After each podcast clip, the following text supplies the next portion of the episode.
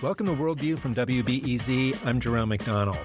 Mexico has a new consul general in Chicago. She's the first woman to serve in the post. Reyna Torres Mendivil has previously been consul general in San Antonio. She comes to Chicago at a time of heightened tensions between the U.S. and Mexico. The Trump administration has threatened ICE raids in major cities like Chicago as part of an effort to persuade Congress for new asylum regulations. Welcome to Chicago. Thanks for joining us, Ambassador. Thank you so much for having me here. Tell us a little about yourself. Well, I've been in the diplomatic corps of Mexico since I left college, so it's been a while, almost 30 years. I'm not going to say my age, but I think that you can calculate after that. You've had lots of posts in the United States and like in the Czech Republic in places. Yes, that's correct. Mainly my career has been focused in the U.S. I was posted to our embassy in Washington, D.C. for six years. And then I've been consul in Fresno, California, San Antonio, Texas, and now here in Chicago. Now, one of your previous positions was General Director for Protection of Mexicans Abroad. That's correct. What does that mean? From that office, we oversaw the operation of all our consulates in the world, including the consular sections in the embassies. So it is really interesting if a Mexican got in trouble or um, needs some aid in, let's say, uh, someplace in Africa or Europe, or there is an accident or a natural disaster like earthquakes and that sort of thing. Um, that office coordinates uh, the help that we provide to our citizens abroad. Well, how much of that is based in the U.S. and protecting Mexican nationals? It's ninety percent of the operation. But let me tell you what the difference is. Uh, we have a consulate network in the U.S. of fifty consulates. It's the largest consulate network that any country has on another. So the machinery works pretty well. We have the personnel. We are able to respond quickly when there is an emergency, let's say a hurricane, or you know threats of uh, raids or any other thing. Uh, but the challenge is in some other parts of the world. Uh, when there is just an embassy and perhaps it's not located in the country where the disaster occurred, like an earthquake in Nepal, for example. How much support can the government give to people in these situations? What can you do for them? We provide support, even financial support, in case uh, of emergency. Recently, during Hurricane Harvey that affected Texas and the coast of Texas, we went through the coastal area looking for Mexicans that would not go to the shelters because of the immigration situation. They were afraid to go to government shelters to avoid precisely uh, face some immigration authorities. So they stayed in their cars or they stayed with relatives. So we went, we organized brigades and we went through the entire coast to look for them and provide them with some help. And uh, we provide also legal aid. We partner with several organizations to help the community get the information that they may need to go through an immigration process, or you know when they are uh, victims of domestic violence, or they have issues with custody of minors. So that's the kind of help we provide. You know, I've been reading a lot about what the Lopez Obrador government is doing in Mexico, and it's cutting budgets across the board. Is that affecting the services you can provide to Mexican nationals in this country? Well, that's a big challenge. In the consular network, we're used to work in times where we have some extra resources for Mexico, and perhaps we're able to provide legal aid in a more extended manner. But we're also used to times where we have to be really rational with the use of resources. So the key now is to strengthen our partnerships and look for new ones. There is no one institution that can resolve these things or address these things by its own. We need partners, and we find incredible counterparts in the U.S. Several organizations, the churches, not only the Catholic Church, but other uh, religious institutions. So we have worked with them. We're used to do that, and we will continue strengthening those ties. I wonder if we could explain a little what happens with Mexican nationals who are having immigration issues when something like an ICE raid happens. What is the consular role in a situation if ICE goes into a place, finds a bunch of Mexican nationals? Um, what happens?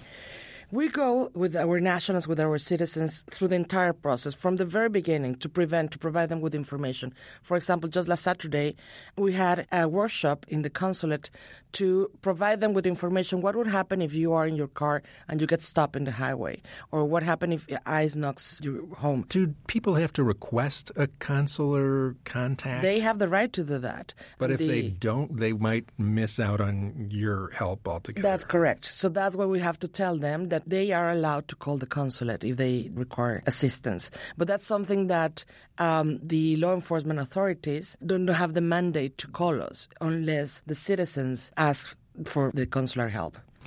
And if they need legal representation, what do you do? So I go back to what I was saying. So we provide them with information before after the incident, if there is an incident in which you know they get involved with law enforcement, we make sure that they are not discriminated because they are immigrants or they are undocumented or because of their nationality.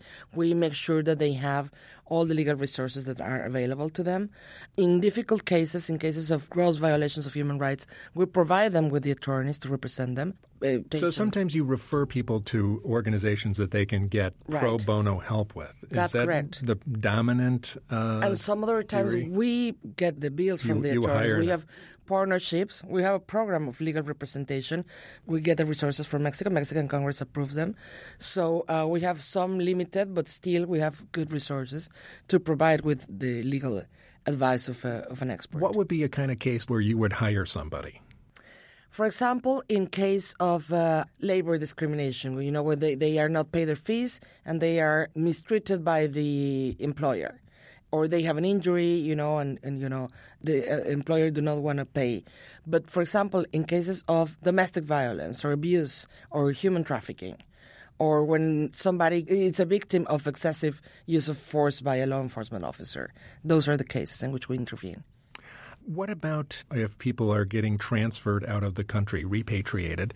Can you describe your role in that process? That's another part of the process. As I said, we go all the way from providing them information before anything happens, all the way to making sure that they have the appropriate contacts in Mexico if they are to be returned to Mexico. And this would happen pretty fast, right? I mean, the U.S. Uh, would repatriate someone within a couple weeks or something. That's correct. But we focus on cases where the people have some sort of vulnerability.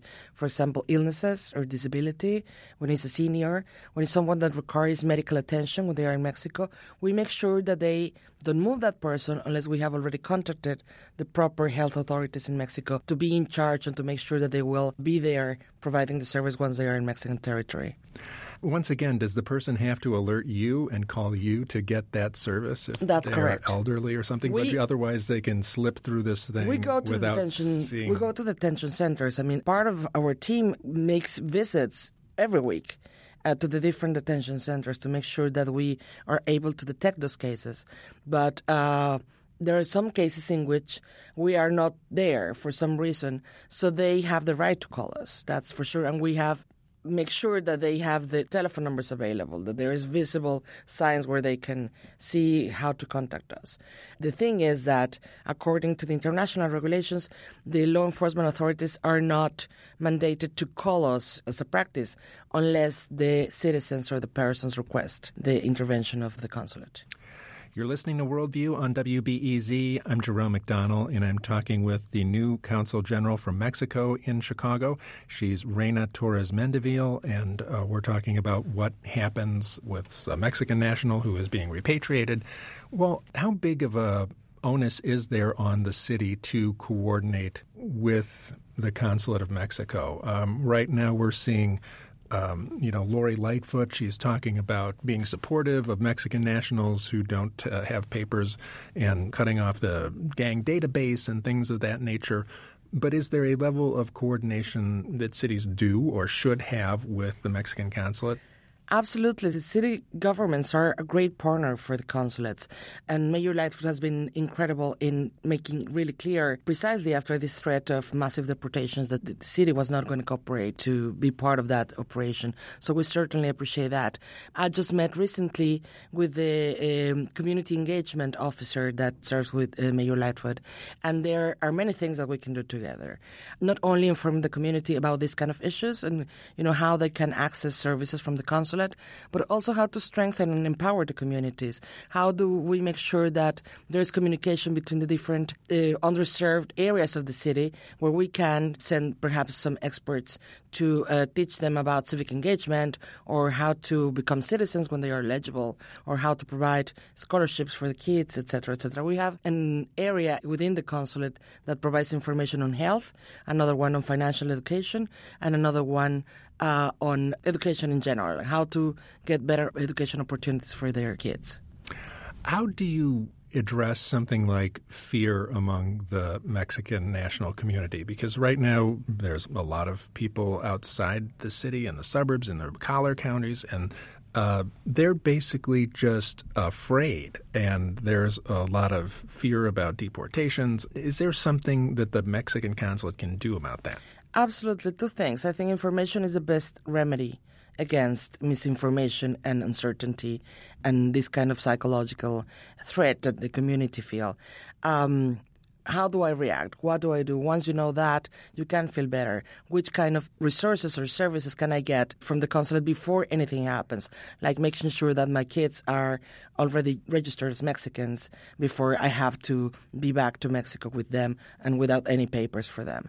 So that's one thing, information. And the other one is uh, we know that they perhaps are afraid to come to the city uh, to get the services, so we go where they are. We bring our services in our mobile operations to different suburbs and communities. We cover part of Indiana, so we have also presence over there to make sure that they have access to these resources, even if they cannot come to our uh, facilities here in Chicago. I imagine one of the big fears that uh, Mexican nationals have is just losing everything. I mean, just in the process of repatriation or other things, is that a constant problem? That's correct. It's not only their belongings, uh, their tools, perhaps when they have a, a job in landscaping or, you know, any kind of job. But what is more important for them is what's going to happen with my kids. Many of them American citizens. Who is going to take care of them? If I'm brought back to Mexico, I want to make sure that my cousin or my sister or my mother is in charge of the case and they don't have to go back with me. So we can also make sure, with the proper advice from experts, how to do the paperwork to be presented before social services once we have a case like this. You know, Mexico itself is deporting a lot of people from Central America right now and in greater numbers. And Lopez Obrador came into office saying he was going to be a little more sympathetic, but then over the last two months, the administration deported 67% more migrants than its predecessor did uh, during the same period in 2018. Does that make your job harder in the U.S. to argue that uh, we want humane treatment for our people. We have the moral authority to say, you know, our people have rights. If Mexico is deporting just like the U.S. is deporting, does that make your job harder? I think it was just yesterday or the day before yesterday, he presented the new members of the National Guard who are in charge of security. That's the new institution that uh, he created in this administration to be in charge of security. And one of the elements that he emphasized the most was the training that they are having on human rights. And he mentioned that he was going to make sure that anybody that trespasses that code or those protocols are going to be um, properly sanctioned. So that's an encouraging element. But the other thing that he has mentioned, and the Minister of Foreign Affairs have mentioned several times, is that Mexico is betting now for the a long-term solution for this issue. Uh, we have been for decades, not only Mexico and the U.S., but also regionally, talking about immigration and immigration flaws, and we haven't done anything so far because not all of us are in agreement that this is a multifaceted issue that there is no one solution. The solution cannot be only contention or law enforcement. It has to go to the root of development. And our foreign minister has been very active talking to Germany, to Spain, to Japan to get investment to the southern part of Mexico and Central America. And in the long term, that is going to make a difference in what we have seen in recent years in the, the flows in the region. You know, in the United States, we've had this long immigration debate and conversation about how to reform immigration and not done anything. And the people, Mexican nationals and Central American uh, people, they all end up being the political football of our debate. The last round of ICE raids was about, uh, in President Trump's mind, reforming asylum laws. And we're all just kind of floating along here while, while people are being used as a football. It's really frustrating, and I, I, perfectly understand what you're saying. We've been close many times, and we have partnered our embassies doing an amazing job getting in touch with the members of the Senate of Congress to talk about this issue. What would be ideal is for all of us to just think common sense. What is rational in economic terms, what is rational in human terms. And when we get rid of all the politicization of the issue, I think we would be able to think of a good solution for immigration. There's been so much controversy about the way the U.S. is detaining people, many of them from Central America. Um, we've got a photo here that has uh, galvanized people's uh, thinking about who is getting hurt here. And uh, do you have some thoughts about what we should keep in mind here? Well, that's an absolute tragedy. That's something that no family should go through.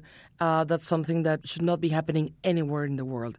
For sure, that is a red flag that will make us, should make us, all of us, engage in this issue, reflect on what's a rational solution to stop that from happening again. Uh, from the standpoint of the Mexican government, what we have been doing is working with our counterparts in Central America. In fact, we have a mechanism, whatever there is consulates from Guatemala, El Salvador, and Honduras, and Mexico, we coordinate actions and we get together to make our services more efficient, to go and talk to the local authorities. So we are mandated to do that from uh, already some years. And the thing is, as I mentioned before, this is not something that could be addressed unilaterally. We have to work regionally. And for sure, not only from a human point of view, but also from the responsibility of the governments, we should not see those sins repeat anymore. What do you think about what might happen, uh, you know, in a couple weeks? I mean, if there's big ice raids, do you have the capacity? How do you deal with that? We all were um, alerted. As I mentioned, we have a network of 50 consulates. And the other response to that was this uh, national Know Your Rights workshops that we organize in the 50 consulates. So that is what we are doing to make sure that people know how to react.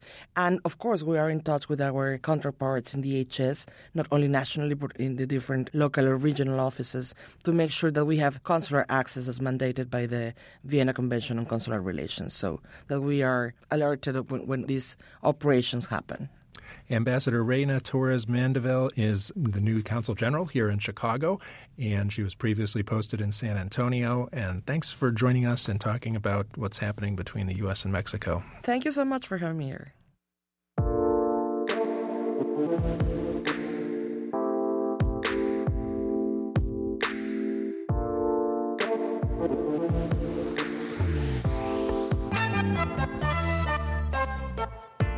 Coming up after the break, we'll catch up on the latest from the protests in Sudan and Hong Kong.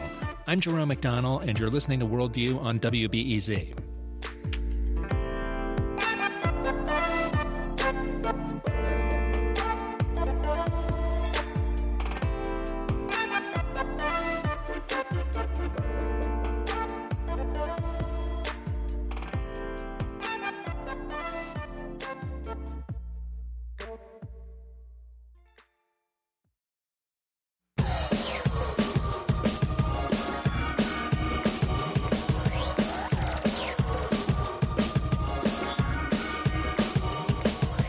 This is Worldview on WBEZ. I'm Jerome McDonnell.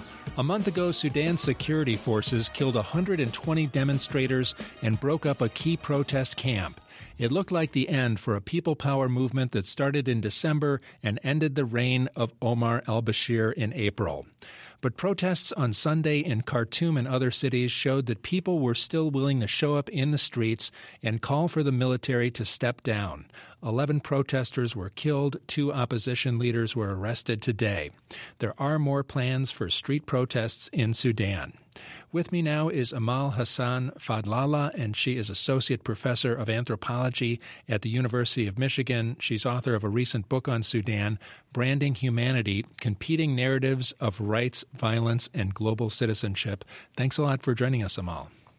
Thank you for having me. You're talking about what's happening now as a third wave of protests. What what you, can we expect in this third wave? Uh, well, um, you know, um, from what I am observing right now, um, you know, there is like this um, confrontation between the military council and between the leaders of the protest um, who are responding, of course, to the demands of the people who are marching in the streets.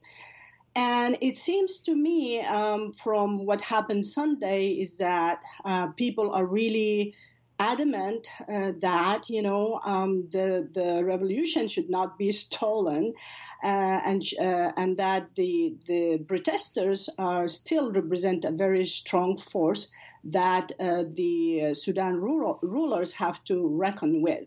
So um, uh, there is, you know, a process of negotiation that is going on, and people are uh, putting a lot of hope into that. But uh, still, you know, we're not getting uh, clear information on is there a deadline um, that is, you know, that we need to, to know about um, to, to see what the results are going uh, to be. And of course, you know, there is also a sense of mistrust between the two parties. Uh, that's why the leaders of the protest are, uh, you know, still kind of organizing and mobilizing, and there are schedules uh, of protests that are uh, I saw one today that people should not stop mobilizing, still uh, occupy the streets, still uh, protest, and make your your you know your demands very clear. Is uh, are the demands though kind of um, too tough for a negotiation? I mean, if the mi- military has to stand down and it doesn't want to, there's not going to be a negotiation. You know, they, yeah, I mean, before the massacre that happened in June 3rd, um, uh, the, the negotiation kind of reached a dead end because there was um, a, a, problem of how to form the um, you know the Supreme Council. But now you know with the African Union and the Ethiopian uh, negotiators, um, you know, kind of uh, getting in. There is it seems to me there is a possibility that you know that this um, you know debate over the supreme council can be resolved you know by having you know uh, seven um, you know uh, people from the opposition and some uh, seven people from the military and then they will vote on uh, a neutral uh, person to be the the you know um, number 15 person. So we'll see you know, what are the lessons from the Arab Spring that are fueling the ideas behind both sides? Because I noticed the protesters were um, citing the Arab Spring a lot, and so are the the military, um, and they're getting supported by Saudi Arabia and the United Arab Emirates and Egypt. They're they're the people who were against the, the uh, Arab Spring uprisings. Uh, this thing resonates in a in a, in a strange way here. Yes, uh, definitely. I mean, there is a lot of uh, intervention, um, and um, yeah, but but the protesters, I think, they are learning from what happened um, uh, in in the Arab Spring in terms of like, you know, we're still going to be in the streets until we see. Um, you know, uh, our demands being met. Uh, that means we've learned from what happened to the Arab Spring. But again, you know, as you're saying, you know, there is, you know, this kind of uh, political uh, intervention from uh, Emirates and from Saudi Arabia. But what I heard now, um, you know, there was a meeting in Berlin. Um, that also included Egypt, uh, United Arab Emirates, and, and Saudi Arabia. And they, uh, you know, the, the, the main point of that is not to intervene in terms of supporting, um, you know, the, the, you know, military council so that at least, you know, um, a solution will be reached. Um, so this is what um, what I'm observing right now. Do you think that the Sudanese di- diaspora is doing um, enough here? Are they supporting uh, the protesters and, and getting out there? Yes. Um, uh, the diaspora is very visible right now. Uh, I mean, throughout, since December, um, there have been protests in London, uh, there have been protests in Washington, D.C., a, a, massive demonstration in Washington, D.C. actually uh, took place uh, to support protesters there. There's also like a solidarity groups that are sending, you know, money that are helping, um, you know, uh, in different means. I know that uh, doctors in uh, in Flint, for instance, are organizing and um, you know offering medical support for. Uh, for people there. So um, the diaspora is really a, a, big force now. And um, I think they also kind of organized um, on Sunday in different parts of uh, of the United States and in Washington D.C. and in Europe as well. You know, it's interesting. Sudan is a place that has always had military rule. Um, why are people fed up with it now? Why why are people really um, going going after it and, and you know facing death in the streets to to get the military out of power? Uh, well, you know, the history of Sudan is very interesting in that, yes, uh, for almost 52 years, you know, uh, the military have, you know, ruled um, the country, but also they were um, like short democratic uh, periods. So they were, you know, big um, revolution in 64 that toppled the first dictator in Sudan. Then there is a revolution in 1985, which also toppled Jafar Numeri, who ruled for 16 years. Um, uh, but this uh, Bashir's rule was the longest, um, and um, I think uh, you know these protesters who are also very young, and and they are the generation that grew under Bashir regime. So uh, they saw a lot. They saw um, what happened in South Sudan. They saw their country split into two. They saw what happened in Darfur. Um, but, you know, the, the fact uh, is that, you know, the, the, the problems of Sudan have always been dealt with in fragments. So, you know, South Sudan was dealt with in uh, as a separate issue, Darfur too. So now this protest is doing the opposite. They're saying no, we need um, a united Sudan. You know, the problem of Sudan cannot be solved in fragments. Now it's time to talk about citizenship rights within a, a, a democratic Sudan, a united democratic Sudan. Uh, so, um, you know, they are calling for unity by saying, for instance, we're all Darfur. Um, uh, we want uh, a, a, very good relationship with South Sudan that kind of, you know, uh, pay attention to the history, the shared history between the South and the North. So I think it's a very interesting protest in that it's kind of reflecting on the past history of Sudan, but also kind of projecting uh, for a better future. Uh, so um, I, you know, it's hopeful. It's, it's giving a lot of people a lot of hope, but we'll see. I'm talking with Amal Hassan Fadlallah. She's from the University of Michigan and author of a recent book on Sudan, Branding Humanity. And we're talking about the protests that have been happening since December in Sudan. And uh, over the weekend, they kicked up again on Sunday and showed that people still wanted the military out of power in Sudan. Um, can you say something about the role the U.S. is playing right now? Because the U.S. is a long history of involvement in Sudan. Uh, what is the U.S. saying about these protests? Well, to tell you the truth, it's a very positive role right now. I mean, uh, the U.S. Um, sent um, uh, Tibor Nagy, who's Assistant Secretary of State uh, for African Affairs. They also have um, a special envoy for Sudan, uh, Donald Booth, uh, who worked under Obama, and he knows Sudan very well. And the the message, um, you know, from the U.S. is very positive right now that we support a peaceful transfer of power, um, um, a democratic t- transformation, um, or and uh, a civilian a civilian rule. So. Uh, and the same kind of messages are also coming from the European Union. They're coming from um, uh, the African Union. Um, so um, these are very positive responses uh, worldwide. Um, so um, we're hoping that you know, the, you know, these uh, international forces would pressure the two parties, um, you know, the opposition and the military council, to reach uh, a favorable agreement, uh, an agreement that would not hurt the the feeling of the people who have been protesting for almost uh, I don't know, like seven months now. I mean, since December. So it's a long time. And um, now the whole world is watching. So that's a good thing. What kind of agreement can the military ha- sign on to at this point? Uh, some of the things they were proposing was, you know, really uh, elections long in, you know, two years in the future and things like that. Is that uh, is their resignation basically the only thing that the opposition can accept now?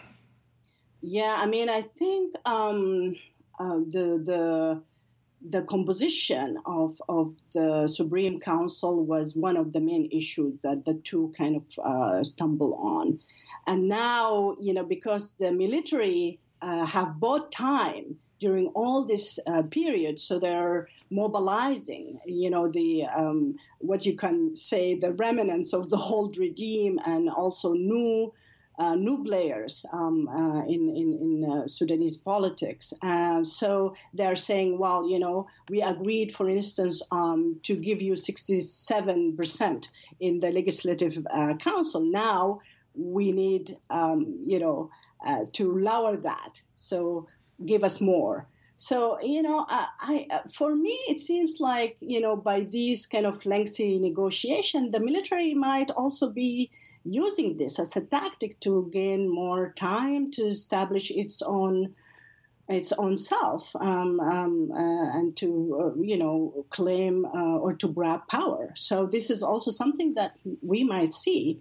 But the hope is that with all the international pressures, with all the um, you know the people who are protesting in the street, you know, you cannot overlook uh, these um, these force, uh, forceful um, uh, you know parties.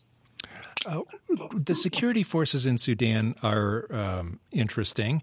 And there's this section of the security forces that um, was involved in Darfur that is led by a man, uh, Mr. Him- Hemedti. And uh, what what do you have to say about their role in the way the military is going right now because it seems like these guys are um, like a militia onto themselves. They were responsible for a lot of the violence. Uh, are they the decision makers that um, no negotiation can reach?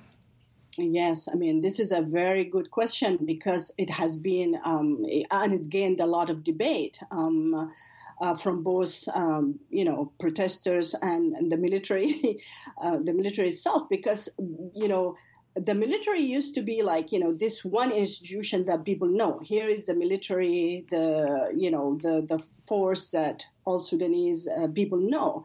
But now uh, it seems like there are five militaries in Sudan. Um, uh, if we also include, you know, um, um, rebels who are fighting in Blue Nile, in Darfur, in um, in Nuba Mountains, and uh, this militia that used to fight um, Bashir's war in Darfur.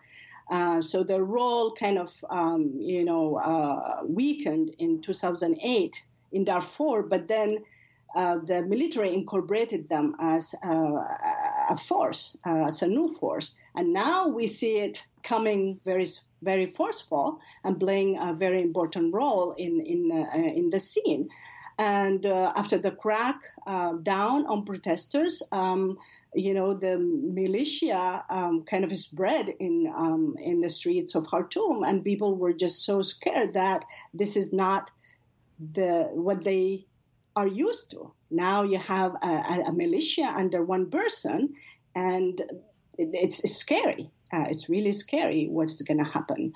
Um, especially because of the of the massacre and what happened. You know um, that peaceful demonstrators were uh, just you know uh, surprised at night and were killed and their bodies dumped in the Nile. So that was something that is people cannot get over it yet. People are still mourning, they're still shocked. And uh, there is a sense of fear, but it really amazed me how people kind of overlook, uh, overcome uh, this sense of fear and came to the streets on, on Sunday. Amal Hassan Fadlalla is Associate Professor of Anthropology at the University of Michigan. She's author of the recent book on Sudan, Branding Humanity. Thanks a lot for joining us and talking about the protest movement as it evolves in Sudan. Thank you so much for having me.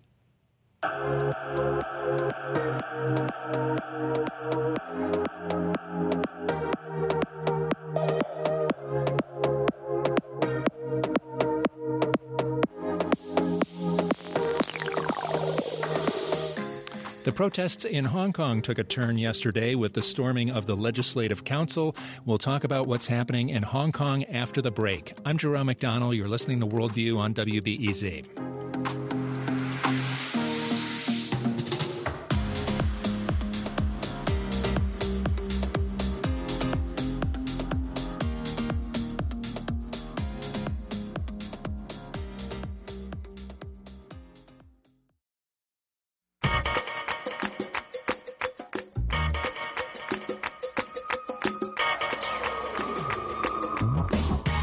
This is Worldview on WBEZ. I'm Jerome McDonnell. Yesterday, a group of Hong Kong protesters stormed Hong Kong's legislature. They oppose a law that would allow for the city's authorities to extradite people accused of crimes to mainland China for prosecution.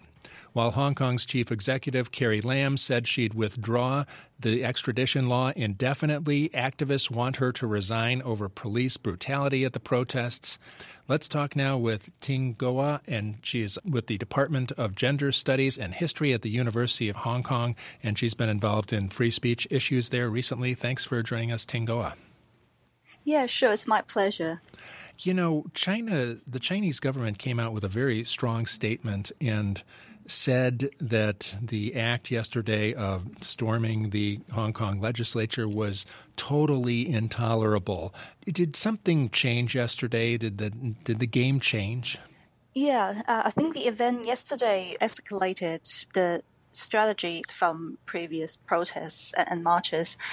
Uh, and also the response from the government was strange. That that changed as well because the kind of face off between the, the students or the protesters and the police and protesters condemning the police use of violence. But yesterday, when the students kind of stormed the legislative council, we don't see any police on site. The whole site was left empty and just allowed the protester to go in. And then that was kind of a strange move as well from the government's side. So uh, the game, if we talked about the game change yesterday, definitely that there's some changes from both sides. Yeah. Uh, and uh, what uh, what about the way the event is being depicted? Because a lot of people look in and say, "Oh, there was real vandalism and damage, and uh, this is this is awful."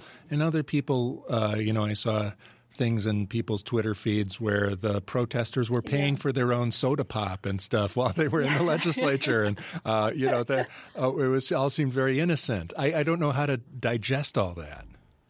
Yeah, what became really clear was not the violence, actually. That was maybe an exaggeration of the event. What I see really was the frustration of the protesters, especially the younger generation. So we really need to ask ourselves, okay, what pushed these students to go this far? What was behind, what was behind that? What was the actual structural violence and political violence that pushed students to go this far? I think that that's the really the real issue here. How do you answer that question?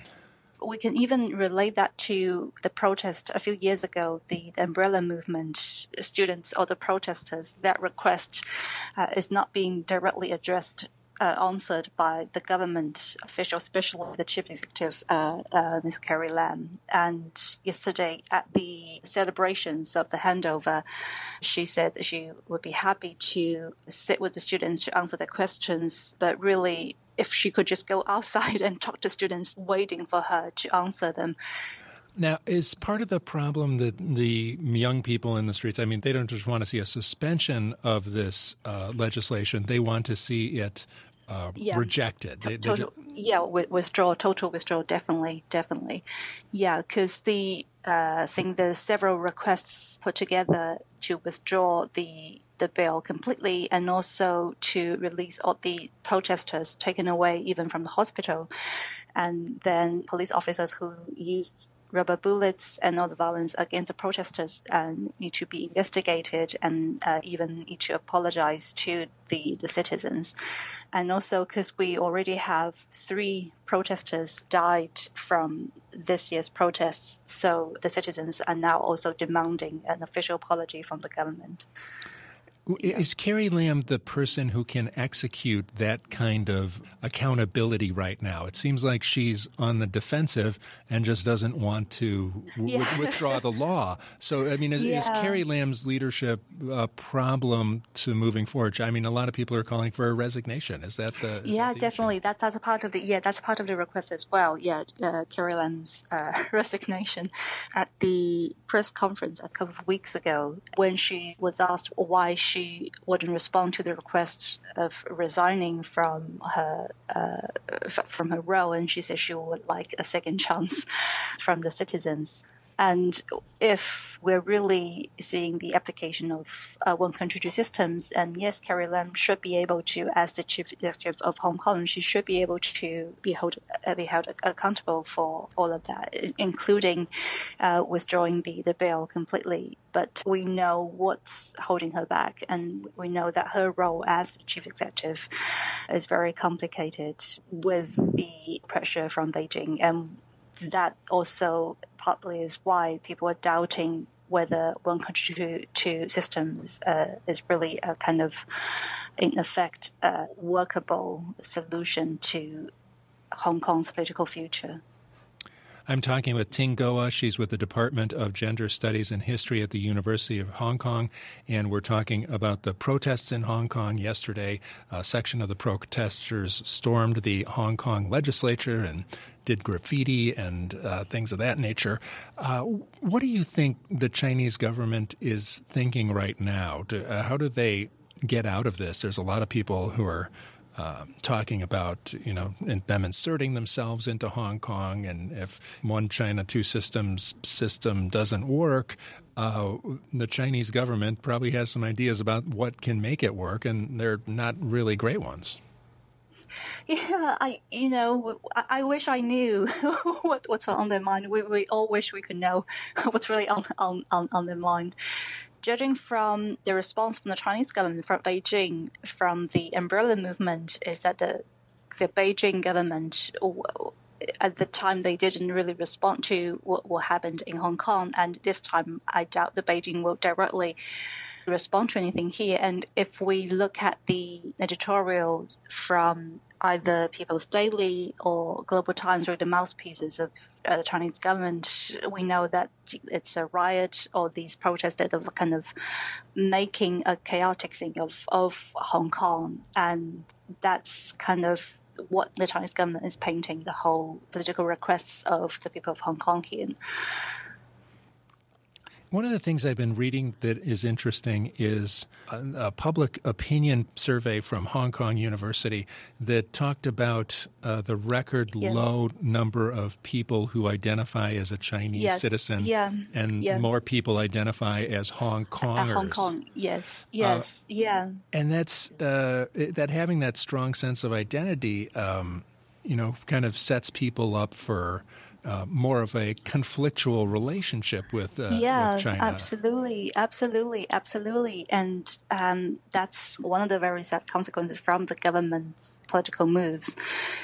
Because uh, the Chinese government is pushing a very hardcore patriotic education, uh, political uh, pressure imposing that on, on Hong Kong. And of course, people would respond very strongly that they don't want that especially from umbrella movement and from this year's protests and, and very clearly and people will identify themselves more increasingly as Hong Konger and this very clear Hong Kong identity.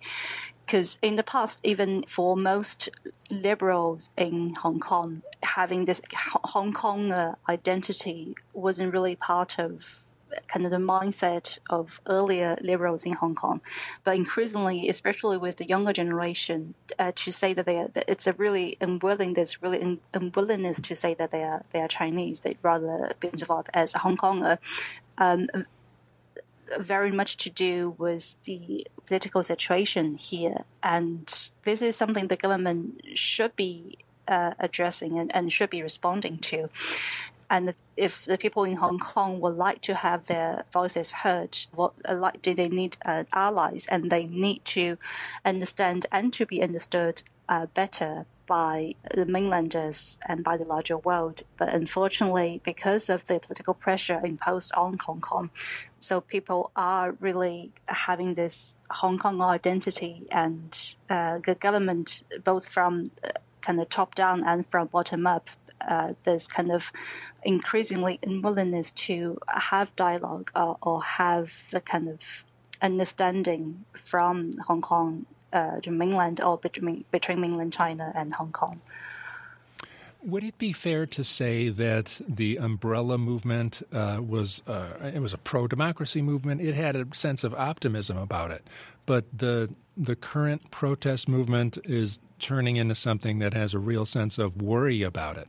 The uh, I noticed that one of the things that was scrawled uh, outside the legislature yesterday was uh, if we burn, you burn with us. Yes, yeah, yes, yeah. That that sentiment is quite worrying. But um, uh, on many levels, it also carries the, the, same spirit as the umbrella movement, and also uh, the uh, most participants of the umbrella movement are younger students, but this time uh, citizens of all age groups, of all backgrounds. Really, kind of, we see there's more solidarity this time compared to the the umbrella movement.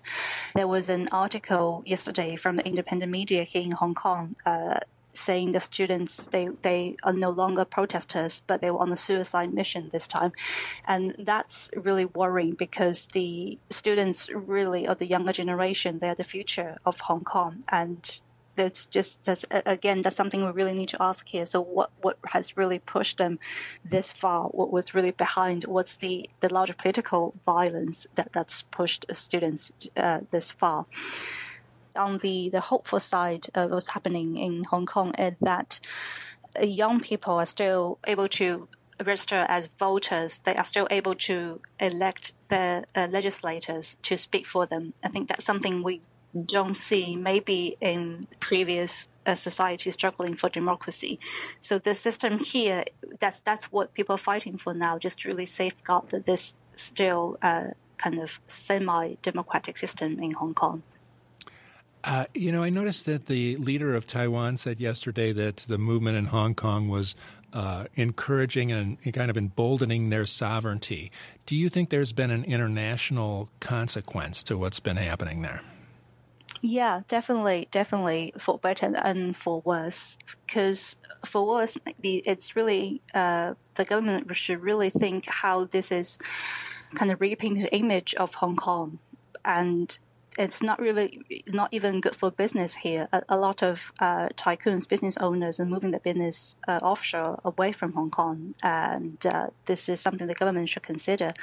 But at the same time, Hong Kong is gaining the sol- solidarity and support from the, the, large international society, and that's something quite encouraging. And uh, yes, indeed, the leader of Taiwan, I think she's probably the only leader kind of openly claimed, uh, uh, stated her support for Hong Kong. And I think that's something, and then we see uh, kind of front pages of this Hong Kong protest uh, I think "Free Hong Kong" uh, is one of the slogans used. Uh, I think in, in most international uh, large newspapers, I think that something also shows a kind of international support, a solidarity, and and the G20 summit that just recently happened, and so the uh, the protesters also took advantage of that, and really petitioning for the international support, for the support from from world leaders, and this is just something um, that the people here they really hope that as the world trying to have this more maybe financial connection with China, that they should also think about where they stand with regard to human rights, with with regard to democracy, and I think that's something the this international solidarity or international connection is something that we still see uh, with regard to uh, things that happen in Hong Kong, and maybe that's one of the positive sides. Ting Guo is with the Department of Gender Studies and History at the University of Hong Kong. Thanks a lot for joining us, and we'll keep our eye on what's happening in Hong Kong. Sure. Thank you very much. My pleasure. Thank you.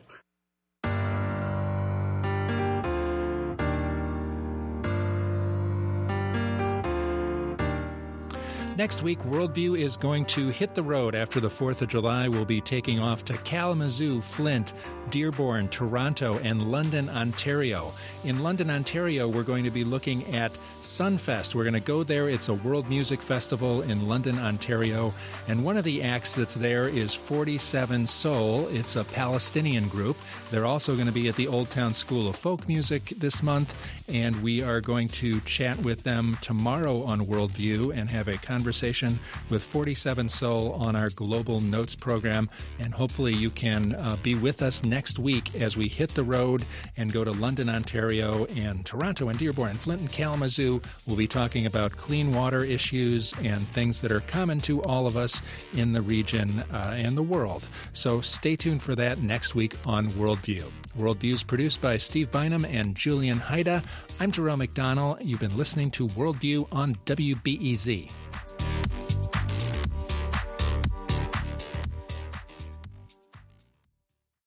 At a time when information continues to come at us faster and faster, sometimes you need to hit pause and rewind.